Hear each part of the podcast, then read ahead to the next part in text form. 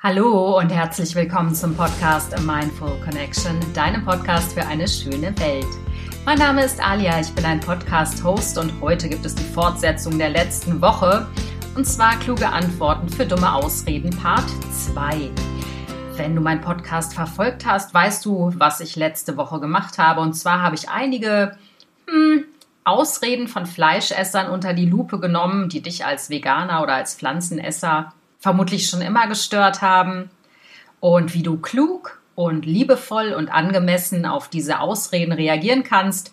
Den Tipp habe ich dir letzte Woche auch gegeben. Und da aber diese Ausreden kein Ende zu finden scheinen, mache ich jetzt mit meinen Lieblings-Best-of der dummen Ausreden weiter. Daher Lauscherchen auf, mach dir einen schönen Tee, setz dich gemütlich hin und amüsier dich ein wenig. Ich wünsche dir viel neue, schöne Erkenntnisse. Ja, dann fange ich einfach direkt mal an, in Medias Res zu gehen und mit der nächsten Ausrede aufzuräumen, beziehungsweise mir diese Ausrede von Fleischessern anzusehen, auseinander zu klamüsern, das gute Ding, und dir den ein oder anderen Tipp zu geben, wie du angemessen und cool darauf reagieren kannst. Denn wenn du die letzte Folge gehört hast, weißt du, dass ich nicht äh, besonders oft so cool darauf reagieren konnte, sondern dass mir manchmal wirklich mein Kohlrabi-Schnitzel im Halse stecken geblieben ist bei diesen dämlichen Ausreden, die mir da teilweise zu Ohren kamen. Ich fange mit einem absoluten Highlight an, denn diese Ausrede habe ich auch schon des Öfteren am Essenstisch gehört. Und ähm, ja, auch da blieb mir das Pflanzenschnitzel irgendwo stecken, vor lauter Schreck, dass man ernsthaft eine so dumme Ausrede mir an den Latz knallen kann. Und zwar, wahrscheinlich kennst du das als Pflanzenesser, Pflanzenesserin, wenn du gemütlich in einer Runde am Tisch sitzt und dann kommt jemand und sagt, hey, aber Löwen töten ja nun mal auch Gazellen, also es ist doch ganz normal, dass wir Fleisch essen. Liegt doch in der Natur der Sache. Oder anders formuliert, aber Tiere essen andere Tiere. Warum sollten wir es also nicht tun? Und da beziehen sich wahrscheinlich einige Fleischesser auf die darwinistische Lehre Survival of the Fittest, was nicht heißt, das Überleben des Stärkeren, sondern das Überleben des am besten angepassten. Auch da wurde Darwins These oft falsch interpretiert, aber gut, ich möchte jetzt hier nicht abschweifen, sondern komme ich zu der wunderschönen Ausrede, Tiere essen doch andere Tiere, warum sollte ich es also nicht tun? Nun, es ist natürlich wahr, dass im Tierreich Omnivoren oder Karnivoren besser gesagt, also Fleischfresser, andere Tiere essen, aber es gibt eine verdammt große Anzahl an Gründen, warum diese Aussage weder Hand noch Fuß hat. Wenn wir uns mal die Anatomie von Omnivoren oder Karnivoren ansehen und sie mit denen von Menschen vergleichen, dann gibt es ganz viele anatomische, also wirklich biologische Gründe, warum das alles hinten und vorne nicht zusammenpasst. Erstens haben Karnivoren scharfe Krallen und riesige Reißzähne verglichen mit unseren kleinen Fingerlein und stumpfen, ineffektiven Eckzehen, die wir haben, ist das nun mal ein Witz. Zudem kommt die Frage, wann hast du zuletzt einen Menschen auf allen Vieren rennen und das Fleisch von einem lebendigen Tier herausreißen sehen? Hm. Also wenn man nicht gerade in einem Kannibalenstamm aufwächst, dann ist das wohl eher hm, nicht der Fall. Zudem haben von der Anatomie her die Karnivoren einen viel kürzeren Darm als wir Menschen, was perfekt ist für das Verdauen von Fleisch. Wir Menschen haben einen Pflanzenesserdarm und zwar einen extrem langen Darm, der eigentlich ungeeignet ist für die Verdauung von Fleisch, daher auch häufig Verstopfungen bei zu viel tierischem Nahrungsmittelkonsum und Darmkrebsrisiko, was durch zu viel Fleischessen verursacht wird. Also unser Darm ist überhaupt nicht dafür gemacht, Tiere zu essen. Zudem gibt es in den Mägen von Omnivoren und Karnivoren eine extrem starke Salzsäure, die ideal für die Verdauung von rohem Fleisch ist. Wir haben natürlich auch HCl, also die Salzsäure in unserem Magen, logisch. Dennoch ist sie nicht ganz so stark versalzen wie die Salzsäure der Fleischfresser. Also stark versalzen meine ich natürlich im Sinne von stark konzentriert. Das erklärt eben im Vergleich zu der schwachen Säure im menschlichen Magen auch, warum wir als Mensch so anfällig sind für Lebensmittelvergiftungen, die durch halbgegartes Fleisch entstehen. Erinnere dich, Campylobacter, Salmonellen und wie sie nicht alle heißen, diese wunderschönen Bakterien, durch die wir Durchfall und Kotzerei bekommen. Du wirst in der Steppe keinen einzigen Löwen finden, der überprüft, ob sein Abendessen durchgegart ist. du wirst auch keinen Löwen finden, der wählerisch ist, wenn es darum geht, welchen Teil seiner Beute er zuerst essen soll. Der frisst im Prinzip alles. Der Hunger treibt's halt rein. Wie oft sehen wir allerdings oder lesen Geschichten in den Zeitungen über schockierende Entdeckungen eines Gehirns in einer Bestellung bei KFC oder bei Burger King. Das ist so für uns Menschen, als wäre für eine Millisekunde die Illusion zerstört worden, dass Fleisch nicht von einem lebenden, atmenden, fühlenden Tier kommt. Und ähm, wenn so ein Gehirnteil dann im KFC entdeckt wird oder ein Schnabel oder es gab auch, glaube ich, mal so Küken, die bei KFC frittiert wurden, also total widerlich. Das ist dann aufgeflogen, da gab es einen Riesenaufschrei, denn immerhin wurde auch da dem hinterletzten Menschen klar, dass dieses Stück paniertes Hühnchenfilet von einem lebenden, fühlenden Wesen stammt.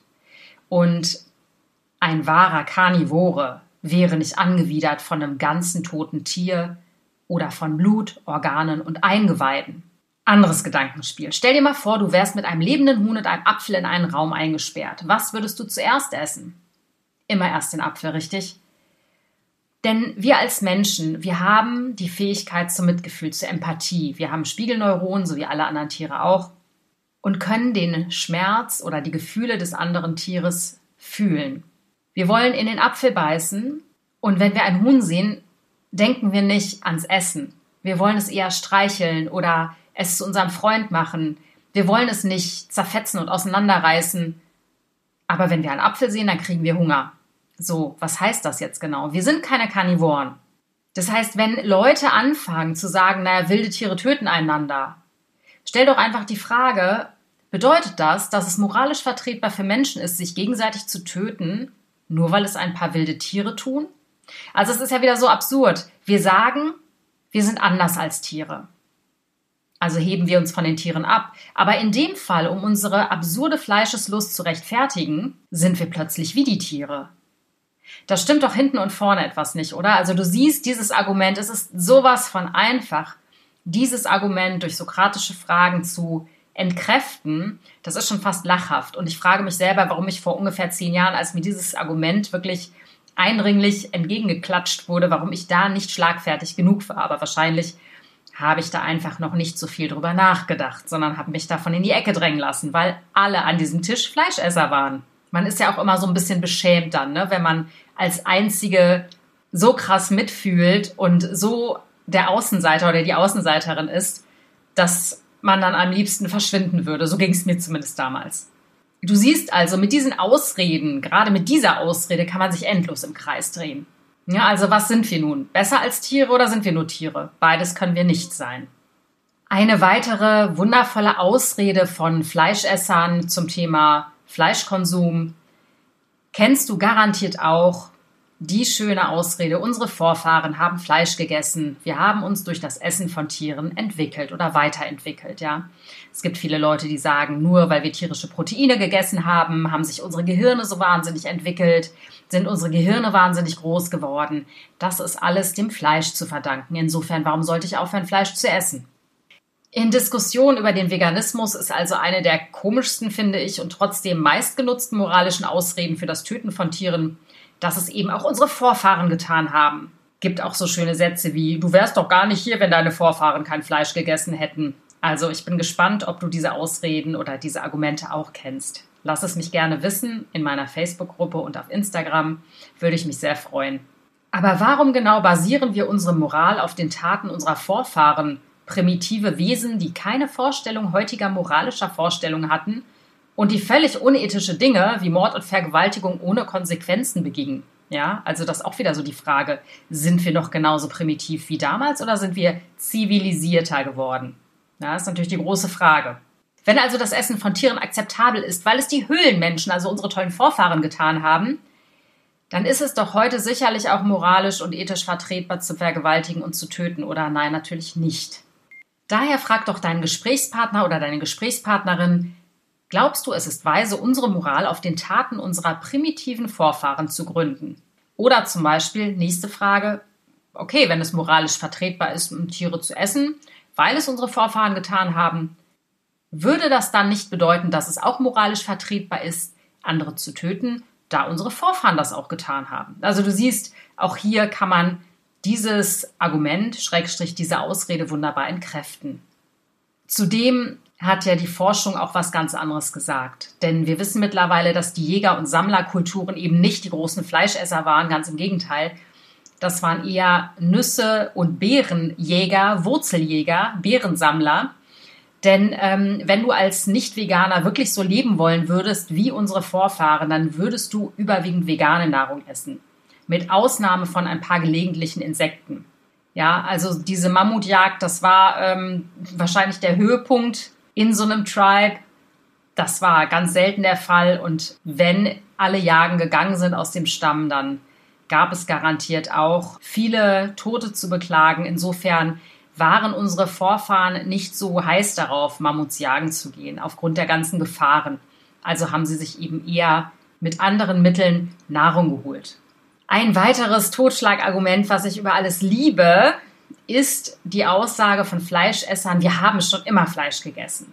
Ja, ähm, ist total dämlich, wenn man ganz ehrlich ist. Denn nur wenn wir in die Vergangenheit blicken und gucken, das haben wir schon immer getan, heißt es, dass wir das jetzt auch noch tun müssen? Natürlich nicht. Unsere Taten ausschließlich darauf zu stützen, ob wir etwas über einen langen Zeitraum getan haben oder nicht, ist ganz bestimmt keine gute Idee. Da wirst du mir sicher beipflichten. Wenn wir das nämlich täten, müssten wir auch Sklaverei und Apartheid eigentlich ganz cool finden, weil das haben wir ja früher auch gemacht, oder?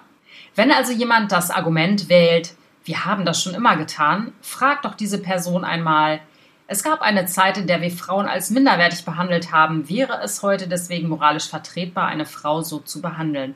Also du siehst, eigentlich sind diese Ausreden, diese Argumente überhaupt nicht tragfähig. Die sind ganz easy auszuhebeln mit den richtigen Fragen.